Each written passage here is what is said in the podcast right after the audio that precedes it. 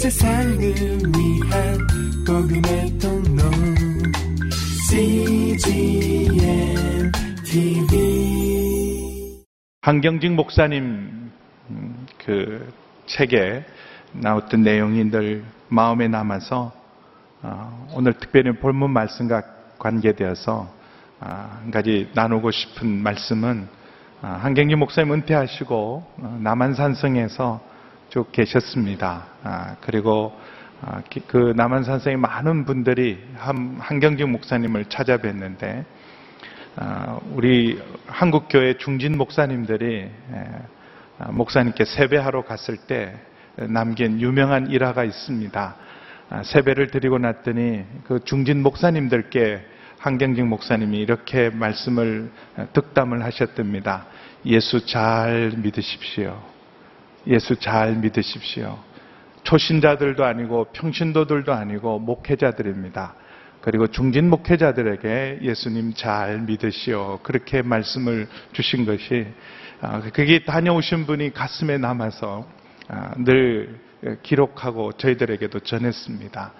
아, 예수님 잘 믿는 것보다 더 중요한 게 없습니다.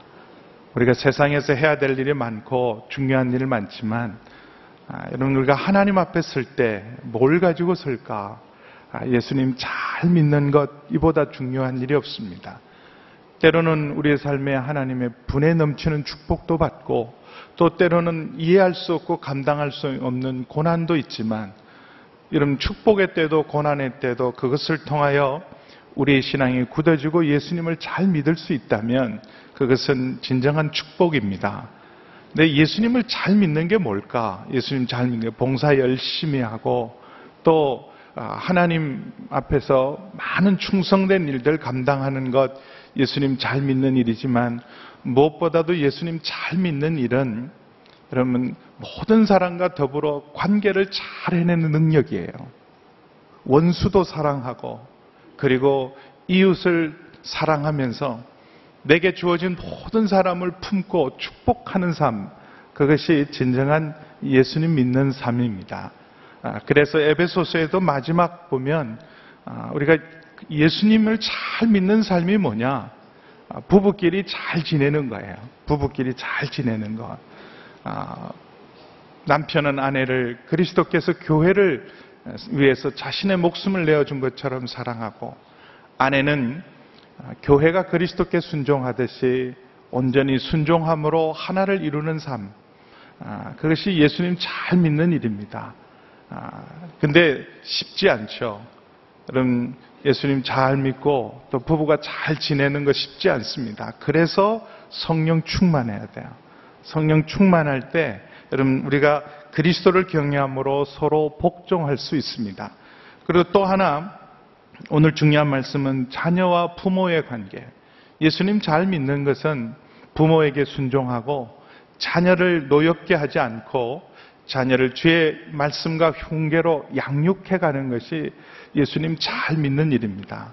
근데 살아봐서 알고 자녀를 키워봐서 알지만 아, 정말 부부 관계를 잘 하는 것만큼 또 힘든 게 자녀 양육하는 것, 부모와 자녀의 관계가 좋은 관계를 가지는 것 쉽지 않습니다.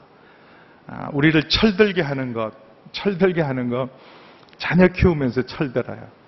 아, 자녀 때문에 속상하지 않은 부모 별로 없을 겁니다. 또 부모 섬기는 일도 참 쉽지 않습니다. 마땅히 섬겨야 된다고 오늘 말씀합니다. 부모에게 순종하는 것이 옳은 일이지만 이 옳은 일 하는 것 참 쉽지가 않은 세상입니다. 아, 그러나 진정 우리가 예수님 잘 믿고 성령 충만할 때 아, 부부가 서로 정말 주님 보시기에 하나 되는 건강한 가정을 이루는 것처럼 성령 충만한 가정 또 예수 잘 믿는 것은 자녀와 부모가 순종과 올바른 권위의 관계 속에서 하나님 앞에 서가는 일입니다. 우리 6장 1절 같이 읽습니다. 시작. 자녀들이여 주 안에서 부모에게 순종하십시오. 이것이 옳으님 2절 계속 읽습니다. 내 아버지와 어머니를 공경하라. 이것은 약속 있는 첫 계명이다. 예. 아, 성령 충만한 삶은 그리스도를 경외함으로 서로 복종하는 삶입니다. 그래서 부부 관계 속에서도 그리스도를 경외함으로 서로 복종하는 것. 그리고 자녀와 부모와의 관계도 기본은 바로 에베소서 5장 21절 말씀이 기본이 돼야 돼요. 그리스도를 경외함으로 서로 복종하는 것. 이 기초 위에서 부모와 자녀 관계를 세워가야 합니다. 무엇보다도 자녀의 의무는 부모에게 순종하는 것. 이것이 옳은 일이다. 마땅한 사람의 도리죠. 사람이라면 마땅히 해야 될 일은 자기 부모에게 순종하는 일입니다. 근데 이런 부모에게 순종하고 마땅한 일임에도 불구하고 우리가 살면서 저부터 고백하는 것은 어쩔 수 없는 죄인이에요. 부모에게 순종하고 공경하는 삶이 참 어려워요. 정말 어려워요. 어, 전 부모님하고 함께 삽니다. 아, 결혼하면서부터 지금까지 살고 있는데요. 근데 아, 늘, 늘 보면 죄송해요. 늘 불효자예요. 늘 불효자고, 아, 저도 이 오늘 말씀을 이렇게 묵상하고 선포, 선포 하면서 자격 있나, 자격 있나. 아, 부모님께 순종하는 게 올바른 일이에요. 옳은 일이에요. 사람의 도리예요. 사람이면 마땅히 해야 될 일이지만 이것 해내는 일 쉽지 않습니다. 그래서 성령 충만해야 돼요. 예수님을 잘 믿는 것은 부모 공경하는 입니다. 그래서 여러분 6, 장 1절에 보면 주 안에서 주 안에서 부모님께 순종하십시오. 세상 사람들도 마땅히 부모 공경하는 줄 알거든. 예수님을 믿는 사람, 예수 안에 있는 사람은 더욱더 부모를 순종하고 공경해야 된다고 말씀하고 있습니다.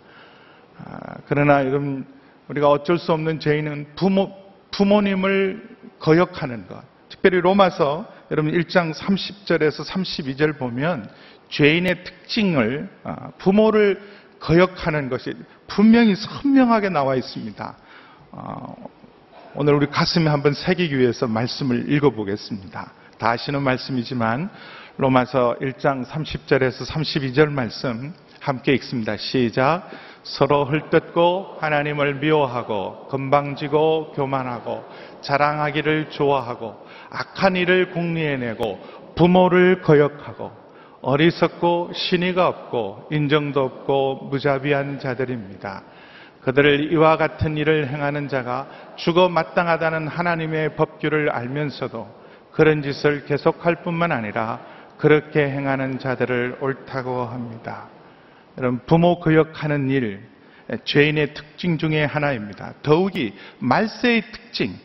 말세는요, 사람이 악해질 대로 악해질 때예요. 사람이 악해질 대로 악해질 때의 특징도 디모데후서 3장 2절을 보시겠습니다. 디모데후서 3장 2절 함께 읽습니다. 시작.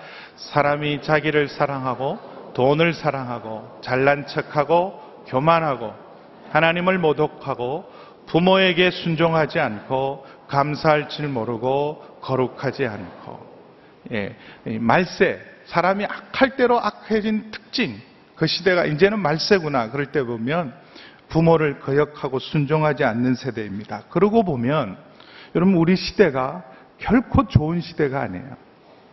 부모를 섬길 줄 모르고 부모 공경할 줄 모르는 이 시대는 악한 세대입니다.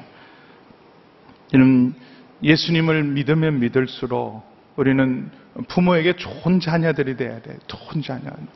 정말 예수를 믿더니 우리 자녀가 변했다. 우리 아들이 변했다. 우리 며느리가 변했다. 예수님도 이 땅에 계실 때는 육신의 부모에게까지 예수님도 순종했어요. 주 안에서 순종하라고 말씀하신 하나님께서 예수님도 이 순종의 본을 보이셨습니다. 12살 때 예수님은 자신이 누구신지를 스스로 아시고 또 온 세상에도 선포합니다. 하나님의 아들이심을 스스로 자각하시고 그것을 마리아와 요셉에게 분명히 말해줍니다. 예루살렘에서 예배하러 왔다가 부모와 함께 가지 않고 남아있던 예수님, 그 예수님을 찾아서 3일 동안 고생하다가 겨우 예수님을 찾았을 때 왜 여기 있냐? 나와 너의 아버지가 얼마나 찾은지 모른다. 왜 여기 있냐? 그랬을 때 어린 예수님, 12살 된 예수님이 남긴 유명한 말이 있습니다. 내가 내 아버지 집에 있어야 될 것을 왜 모르십니까? 누가복음 2장 50절이에요. 근데 놀랍게도 바로 그 다음 절 자신의 하나님의 아들이심을 분명히 선포했어요. 요셉이 자기의 친아버지가 아니고 육신의 아비임을 분명히 알고 있음에도 불구하고 누가복음 2장 51절 말씀 함께 보겠습니다. 그렇게 선언하신 예수님께서 같이 나사렛에 내려와서 30세가 될 때까지 같이 읽습니다. 누가복음 2장 51절 시작. 그리고 나서 예수는 부모와 함께 내려가 나사렛에 돌아가서 부모님께 순종하며 지냈습니다. 예수의 어머니는 이 모든 일을 마음에 간직했습니다. 12살 때 자신이 누구신지를 분명히 아셨어요. 그런데도 12살 때 나사렛에 내려와서 30세가 되기까지 공생에 하나님께서 공생애로 부르시기까지 한결같이 부모님께 순종했습니다. 그리고 십자가상에서도 마지막 예수님께서 십자가상에서 운명하실 때도 마리아를 부탁합니다. 요한에게. 요한아, 내 어머니다. 그리고 마리아에게 보소서 아들입니다. 마지막까지 어머니를 공경하셨던 예수님의 모습. 그것이 바로 우리의 삶에서 주 안에서 우리가 마땅히 부모를 순종해야 될 주님의 말씀입니다. 이전에요, 우리가 예수님 믿기 전에 이 땅에 기독교가 들어오기 전에 유교 문화 속에서도 부모님을 잘 섬겼어요. 그래서 대표적으로 우리, 우리나라는 효의 나라였어요, 효. 근데 기독교가 들어왔어요. 그러면 더 탁월한 삶을 살아야 돼요. 유교보다 더 뛰어난 삶을 살아야 됩니다. 그럼 우리가 성령 충만하고 예수님 믿는 믿음은 그러면 세상 사람들뿐만 아니라 유대교도 유교도 어떤 종교보다 어떤 철학보다 어떤 윤리보다 탁월한 삶을 살아야 돼요. 근데 요즘 부모 섬기고 부모 공경하는 일에 대해서 예수님 믿지 않을 때 기독교가 이 땅에 들어오지 않았을 때보다 사실 우리가 더 잘 섬기고 있는가 생각해 보면 회개할 일이 많아요. 여러분, 하나님은 보이지 않는 우리의 영적 부모님입니다. 그래서 예수님이 이렇게 말씀하셨어요. 보이는 부모를 섬기지 않으면서 보이지 않는 어, 하나님을 어떻게 공경하겠느냐. 보이는 부모도 공경하지 않으면서 보이지 않는 하나님을 어떻게 공경하겠느냐. 특별히 여러분 부모님께 순종해야 될 중요한 이유 중에 하나가 부모의 권위는 하나님이 주신 권위입니다. 그리고 그 부모에게 순종하는 것은 곧 그 권위를 주신 하나님께 순종하는 일이에요. 십계명이 두 개의 돌판에 기록됩니다. 두 개의 돌판에.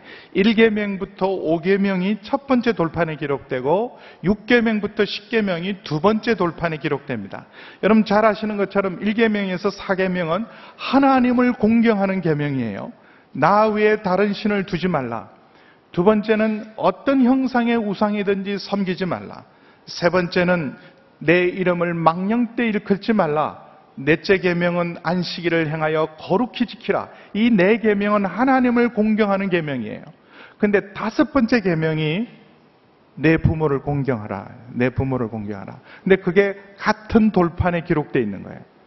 그러면 이 6계명부터 살인하지 말라, 간음하지 말라, 도둑질하지 말라. 이런 인간관계의 계명과 부모 공경하라는 계명이 같이 붙어 있어야 될 것 같은데 부모 공경 계명은 하나님을 공경하는 계명과 함께 기록되어 있어요. 왜냐하면 부모의 권위는 바로 하나님의 권위를 대신하기 때문에 그렇습니다. 그래서 특별히 어린 시절에는 이런 보이지 않는 하나님을 보이는 부모를 통해서 사실은 하나님을 믿고 하나님의 사랑을, 하나님의 성품을, 하나님의 인격을 보이는 부모를 통해서 배우게 합니다. 그래서 부모에게 순종하는 일은 곧 하나님께 순종하는 일이요. 부모의 권위를 무시하는 일은 하나님의 권위를 무시하는 일들입니다. 그래서 부모 공경은 이절에 보시면 하나님의 약속 있는 첫 계명이다. 내 아버지와 어머니를 공경하라. 이것은 약속 있는 첫 계명이다. 하나님을 공경한다면 마땅히 해야 될 첫 번째 계명은 부모를 공경하라고 말씀합니다. 그런데 이 부모 공경하라는 계명이 짐이나 의무나 명예가 아니에요. 멍해가 아니에요. 부담스럽게 우리가 도저히 불가능한 일을 명령하신 것이 아니라 부모를 공경하는 일은 축복의 계명입니다. 그래서 3절 함께 읽습니다. 같이 읽습니다. 시작. 그러면 내가 잘 되고 땅에서 장수하리라고 약속되어 있습니다. 우리가 잘 되기를 원하고 이 땅에서 평안한 삶을 누리기를 원한다면 하나님께서 이렇게 말합니다. 먼저 내 부모를 공경하라. 룻, 룻기는 이방 여인이 성경의 주인공으로 한 책의 이름을 가진 대단한 사람입니다. 룻. 그럼 한 여인의 이름이 성경의 제목이 됐어요. 성경의 주인공이 됐습니다. 근데 룻이 뭐 했습니까? 대단한 전도를 하고 굉장한 하나님의 일을 한 사람이 아니에요. 이방 여인이었지만 이 유대인 집안에 시집을 가서 끝까지 그 집안의 며느리 노릇, 남편도 없는데도 불구하고 홀로 된 시어머니 끝까지 잘 공경한 것, 그게 전부입니다. 그럼에도 불구하고 그 부모 공경했던 마땅한 일이 메시아의 가문에 여러분 족보의 이름을 오르고 다윗의 할머니가 되고 그리고 당당하게 성경의 주인공으로 한 책의 주인공이 된 것, 부모 공경한 것 하나밖에 없어요. 여러분 이삭이 받은 축복, 이삭은 본인이 노력한 게 별로 없어요. 본인이 아, 백세 얻었던 아들이 이삭 아닙니까? 근데 본인이 별로 노력한 것이 없는데 이삭의 삶은 형통했어요. 흉년이 와도 이삭은 백배나 남들은 어렵고 힘들어도 이삭의 삶은 정말 열린문의 축복으로 백배나 더 풍성한 수확을 거둡니다. 다른 사람이 아무리 그 축복을 빼앗으려 그래도 빼앗으면 더 부어주시고 빼앗으면 더 부어줘서 빼앗는 자가 나중에 인정합니다. 저 사람은 하나님의 사람이라서 우리가 막을 수 없는 사람이고 저 사람하고 잘 지내야 되겠다. 그렇게 인정받는 축복의 사람이 됩니다. 근데 이삭이 축복받았던 비밀은 딱 하나예요. 부모를 순종하고 공경한 거예요. 하나님께서 너를 재단에 제물로 드리기를 원한다는 그 엄청난 말 앞에도 순종합니다. 그럼 이삭이 하나님을 알았겠어요? 이삭은 아버지 보고 순종하는 거예요. 나를 사랑하는 아버지. 자기 목숨보다도 더 소중히 여기는 나를 아버지께서 저렇게 말씀하시는 것은 이해는 할 수 없지만 내가 사랑하는 아버지가 말씀하시는 것 앞에 순종합니다. 그랬더니 순종했던 그 이삭에게 하나님이 주신 축복이 뭐냐 하면 여호와 일의 축복입니다. 하나님이 준비하는 삶.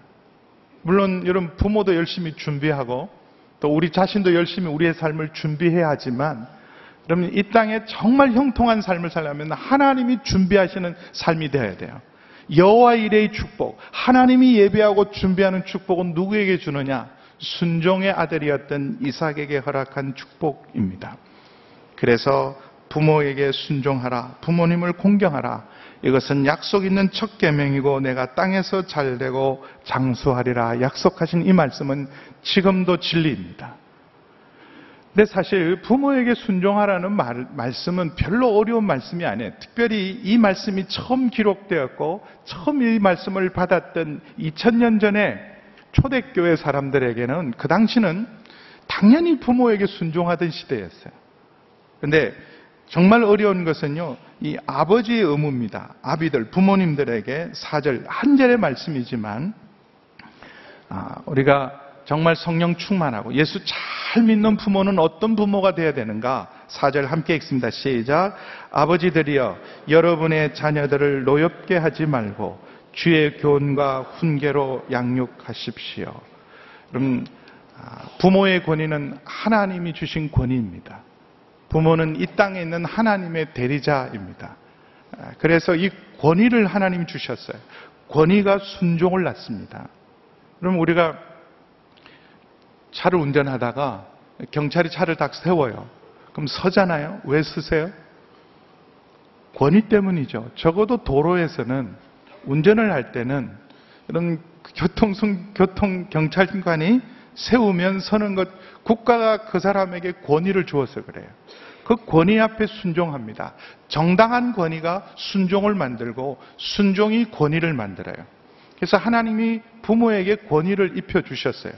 사람에게 권위를 주셔서 동물들이 두려워하고 순종하게 한 것처럼 하나님께서 부모에게 주신 권위가 있습니다.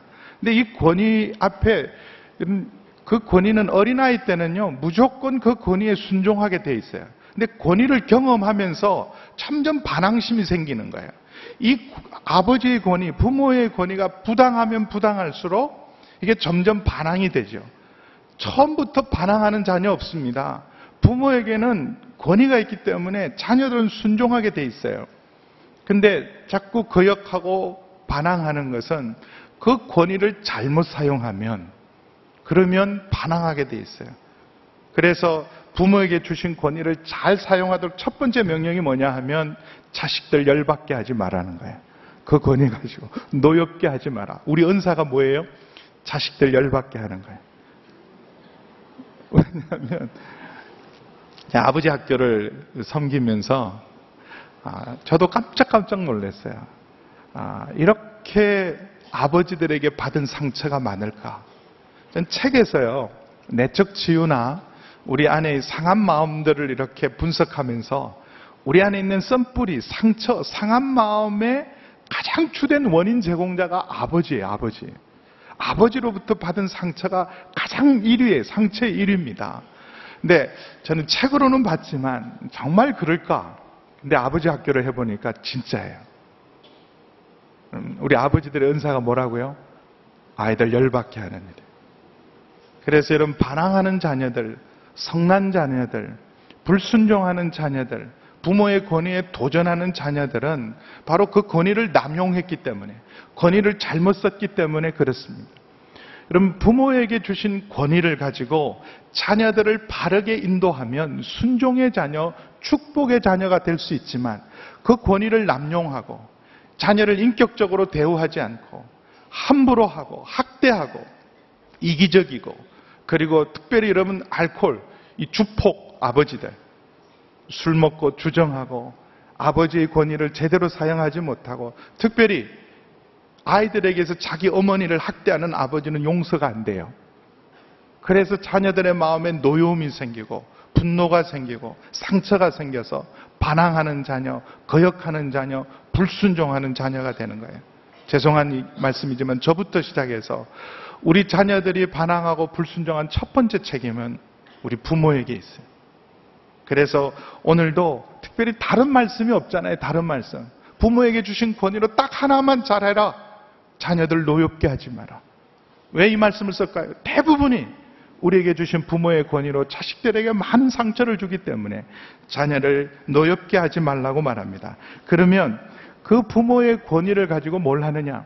여러분 부모가 자식을 부족함 없이 해주고 원하는 대로 다 해주고 최선의 다한 뒷바라지 중요합니다. 나 자식에게 줄 수 있는 여러분 진정한 부모의 축복은 부모가 영적 권위를 가지고 올바른 권위를 가지고 자녀를 주의 말씀과 교훈과 훈계로 양육하는 것보다 더 큰 축복의 부모는 없습니다. 그래서 우리 다시 한번 사절 함께 다시 한번 읽습니다. 확인하면서 함께 읽습니다. 시작. 아버지들이여 여러분의 자녀를 노엽게 하지 말고 주의 교훈과 훈계로 양육하십시오. 아버지의 권위는 말씀의 권위를 주세요. 아버지가 권위가 살아있으면 말씀 한마디 한마디가 권위가 있습니다. 말 듣습니다. 아버지의 이 권위는 축복권이에요. 그럼 목사님 축복해 주세요. 물론 저희가 축복해 달라 그러면요. 다 축복하죠. 그러나 여러분 자녀를 위한 최고의 축복권은 아버지께 있어요. 아버지께 있습니다. 아버지 학교를 하면서 숙제를 내주는 게 있는데 첫 번째 아버지 학교 첫 주를 지나면서 내어주는 숙제가 뭐냐면 자녀에게 축복하라. 매일 자녀에게 축복하라. 근데 어떨 때는요 아버지 이렇게 손을 가면 애들이 그렇게 하는 거예요. 매일 때리던 손이니까 갑자기 손이 오니까 애들이 이렇게 막지요. 어, 근데 그 아버지가 이렇게 축복할 때 본인도 믿음이 없고 자식도 자식도 이거 또 왜 이러나 이거 자는 나를 깨워가지고 또 왜 팰라고 그러나 그 아버지 손이 오니까 겁나는 손이 아니에요. 근데 숙제하라니까 숙제했어요. 근데 여러분 엄청난 간정이 있어요. 그렇게 아버지가 정말 믿음으로 순종해서 축복하니까 자녀와의 관계가 다 달라져요. 반항하는 자녀의 반항심이 누구로 들고 처음에는 거절하고 무시하고 그리고 하든지 말든지 상관하지 않던 자녀가 점점 아버지의 축복을 기다립니다. 그리고 나중에는 이렇게 말합니다. 아버지, 왜 오늘은 축복해 주지 않습니까? 부모의 권위는 축복의 권위예요. 여러분, 야곱의 축복은 여러분 지금 천대까지 흐르고 있잖아요. 창세기, 창세기에 했던 그 축복, 3,500년 전에 했던 그 축복이 지금도 야곱의 축복은 계속되고 있습니다. 내 아비의 축복. 그것이 부모의 권위예요. 또한 부모의 권위로 주신 가장 중요한 오늘 역할 중에 하나가 훈육권이에요, 훈육권. 여러분, 자녀들을 훈육하려면 권위가 살아있어야 돼요. 오늘날 우리 교육의 문제가 뭡니까? 학교 교육이 왜 무너졌어요? 우리부터 회개해야 돼요. 학교 권위를 무너뜨린 장본인들은 다 부모들이에요. 선생님의 가르침보다 학원의 가르침, 가회 가르침을 더 중요하게 우리가 여겼으니까. 우리 방성계 목사님께서 한국 교회를 해결하는 길은 우리 믿는 사람들부터 회개해야 된다. 사교육 중단하고 선생님들의 권위를 세워드리고 학교 교육을 정상화시켜주는 일부터 우리 교회가 앞장서기만 하면 한국 교회 살, 한국 교육 살릴 수 있다. 근데 우리부터도 교사의 권위를 무시하잖아요. 여러분 교사의 권위가 무너지면 교육이 안 됩니다. 여러분 국가의 권위가 무너졌는데 국가의 법령을 누가 지키겠어요? 권위가 있어야 여러분 교육이 되고 양육이 됩니다. 죄송합니다. 짐승도요. 누구 말 들어요? 이게 내 권위자다 그래야 말 듣습니다. 그럼 강아지들이 다 충성하면서도 남 앞에서 왜 짖느냐 하면 내 권위자인 주인에게만 순종하기 때문에 그래요. 그래서 부모의 권위의 가장 큰 것은 자녀를 말씀하고 말씀권과 그리고 축복권과 함께 훈육권이에요. 여러분 이렇게 부모의 권위가 제대로 살아 있으려면 우리가 하나님께 순종하는 사람이 돼야 돼. 영적인 권위는 하나님께 순종하는 사람에게 하나님이 영적 권세를 주십니다. 우리가 하나님의 말을 듣고 우리가 하나님 앞에 순종하면 자식들이 우리 말 들어요. 근데 우리가 하나님 말씀을 듣지 않고 하나님께 순종하지 않는데 그럼 어떻게 자녀들이 말을 듣겠습니까? 우리가 다음 주에 영적 전쟁을 하지만 하나님 앞에 바로 서 있고요. 하나님 앞에 순종하는 권위는요, 사탄도 순종해요. 우리가 영적 권위가 있으면 사탄에게 사탄아 물러가라 그러면 사탄이 물러갑니다. 그, 그 영적 권위로 자녀들을 훈계하라는 거예요. 하나님의 말씀으로 주의 교훈과 훈계로 양육하십시오. 그럼 먼저 여러분이 말씀 앞에 순종하시고, 여러분 적어도 아버지로부터 부모님으로부터 들은 말씀이 가슴에 있어야 돼요. 자식들에게는 항상 기뻐하라, 범사에 감사하라, 쉬지 말고 기도하러 수없이 들었던 설교지만 부모님이요. 부모님의 입술에서 늘 감사해라. 늘 기뻐해라. 늘 쉬지 말고 하나님께 기도해라. 그 부모님의 말씀이 가슴에 평생 남는 거예요. 근데 부모님으로부터 들었던 유일한 말씀은 나처럼 살지 마라. 그 말이 끝이라면 얼마나 슬픈 일이에요. 하나님의 말씀이 있어야 돼요. 부모님으로부터 들었던 말씀. 늘, 늘 항상 어디를 가든지 겸손해라. 어디를 가든지 하나님 앞에 먼저 감사한 사람이 되라. 주의 교훈과 훈계로 양육하는 영적 부모가 되기를 축원합니다. 여러분 두 번째는 우리가 성령 충만해서 예수님 잘 믿는 것은 사회생활, 직장생활 속에서 덕을 세우는 거예요. 그래서 이 종들과 주인, 지금 우리하고는 상관없죠. 노예 제도도 없고 종이 없습니다. 그 당시 이, 이 초대교회 때는 예수님을 믿을 때 종도 예수님을 믿고 주인도 예수를 믿었어요. 그러면 같이 예배를 드리는 거예요. 종도 있고 주인도 있습니다.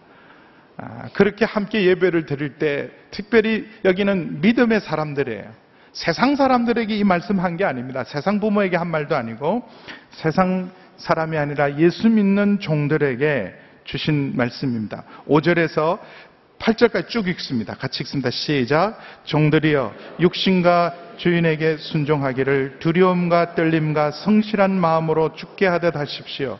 사람을 즐겁게 하는 사람들처럼 눈가림만 하지 말고 그리스도의 종들처럼 마음으로 하나님의 뜻을 행하고 성실히 섬기되 주를 섬기듯 하고 사람에게 하듯 하지 마십시오. 이는 종이든 자유인이든 모든 사람이 무슬선을 행하면 주께로부터 다시 이것을 받을 줄 알기 때문입니다. 특별히 예수님 믿는 종들에게, 그 당시 노예들에게 부탁한 것은 사실 당연한 걸 부탁한 거예요. 당연한 걸. 여기 어려운 것 없잖아요. 순교하라 이런 말 하지 않았어요. 목숨을 내놓으라 이런 말이 없습니다. 그냥 종들에게 순종하라는 거예요. 순종하라. 육신의 종들에게 순종하라.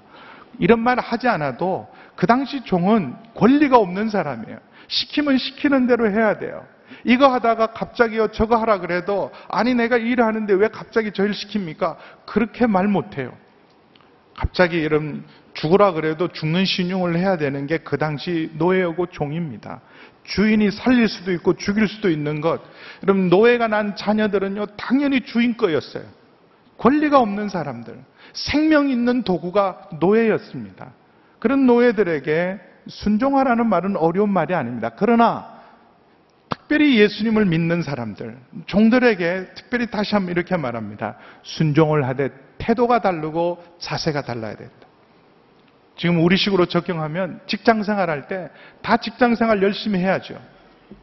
직장 생활 속에 정말 신뢰하고 열심히 하고 충성하는 사람이 돼야 되지만 예수 믿는 사람은 달라야 돼요. 뭐가 달라냐? 태도가 달라야 돼요. 그 당시 종들은 어쩔 수 없이 순종했지만 대부분요 눈가림으로 했어요. 여기 강조하고 있잖아요. 6절에 어, 사람을 즐겁게 하는 사람들처럼 눈가림만 하지 말고 대부분 눈가림으로 하죠. 볼 때는 잘하고 안 보면 대충 하고. 여러분 보이지 않는데도 열심히 자기 일처럼 하는 사람이 얼마나 되겠어요? 대부분 마지 못해 하고 억지로 하고 보니까 하고 무서워서 하고 할 수 없이 하는 거죠. 그래서 눈치껏 하는 거예요. 눈치껏. 그래서 눈치만 발달해요. 눈가림만 하지 말고. 근데 여러분 우리 직장 생활은 어떻습니까? 직장 생활도 보면 어떨 때 보면 죄송해요. 이렇게 시내에 있던 같은데 밥 먹으러 가면 11시쯤 11시 반쯤 밥 먹으러 막 나와요. 그래서 저 부서장이 마음이 좋은 사람인가? 분명히 12시에 밥 식사 시간일 텐데 대부분 12시 땡 돼서 나오는 사람들보다 12시 전에 막 쏟아져 나오 이해는 돼요. 왜냐하면 미리 나오지 않으면 밥못 뜯어 먹으니까 줄 서야 되고 맛있는 음식을 먹으려면 10분이라도 먼저 나와야 되는 것 이해할 수 있습니다. 근데 지켜보는 사람이 있으면 12시까지 억지로 견디다가요. 보는 사람이 있으면 대충 나오고. 대부분 그렇게 살지만 그리스도인들은 그렇게 살면 안 돼요. 밥을 굶더라도 정해진 시간까지 여러분 열심히 일한 사람. 보는 사람이 없을 때에도 충성할 수 있는 사람. 순종할 수 있는 사람. 눈 가림으로 대충 하지 말고 그리스도의 종처럼 마음으로 죽게 하듯 하라. 마음으로 죽게 하다. 육신의 종을, 육신의 주인을 섬길 때 이 사람 당신 내 주인이기 때문에 섬기지 말고 예수님 섬기듯이 하라는 거예요.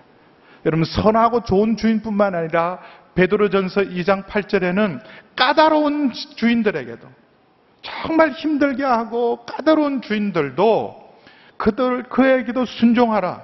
왜냐하면 그 사람을 보고 순종하는 것이 아니라 우리 믿음의 사람은 그를 섬기는 것이 아니라 죽게 하듯이 섬기라고 말씀하고 있습니다. 성실히 섬기되 주를 섬기듯 하고 사람에게 하지 않듯 하면 대부분은요, 아무리 악한 주인도 압니다. 저 친구는 믿을 만 하다. 저 친구는 추천할 만하다. 만약에 내가 사람을 한 사람 데리고 가야 된다면 저 친구는 꼭 데리고 가야 되겠다. 그런 믿음의 사람이 되기를 축원합니다. 여러분 직장 생활 잘하는 것, 내가 마땅히 섬겨야 될 사람을 잘 섬기는 것. 우린 이 땅에 살면서 평생 누군가를 따라야 되고 또 누군가를 이끌어야 됩니다. 그럼 내가 대통령이라도요. 대통령은 국민을 섬겨야죠. 내가 아무리 높은 자리에서도 누군가를 섬겨야 됩니다. 무엇보다도 우리는 주님을 섬기는 사람입니다. 하나님을 섬기는 사람입니다.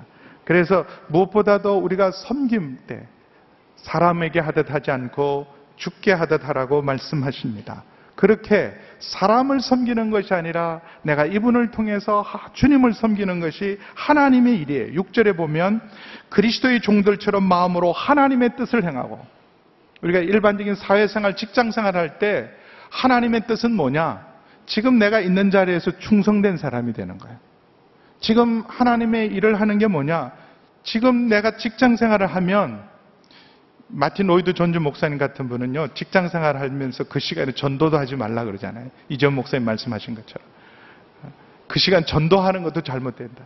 전도하려면 퇴근하고 하라는 거예요. 그 시간은 내가 그 약속한 시간에, 일하겠다고 약속한 시간이니까 믿고 충성된 사람이 되라. 그게 하나님의 일이다. 그게 주님의 뜻을 행하는 일이라고 말씀하고 있습니다. 그러면 순종하는 자는 반드시 하나님 축복합니다. 그 주인은 모를 수 있어요. 그 주인은 더 까다롭게 할 수 있어요. 그 주인은 더 억울하게 만들 수 있습니다. 그러나 여러분 요셉처럼 반드시 축복하십니다. 8절 보세요. 함께 읽습니다. 시작.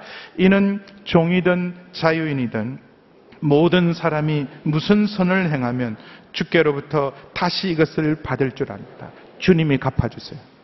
내가 헌신되고 충성하면요, 주님이 반드시 갚아줍니다. 요셉은 하나님께서 엄청난 꿈을 줬지만 그가 섬기는 자리에 갔을 때 누구보다도 충성된 자리에 사람으로 섬겼습니다. 보디발의 집에서는 그 집안의 총무로 열심히 섬겼어요. 알아주든 못 알아주든. 그래서 열심히 섬겼더니 결국은 감옥에 갔어요. 감옥에 갔어도 열심히 충성되이 섬겼습니다.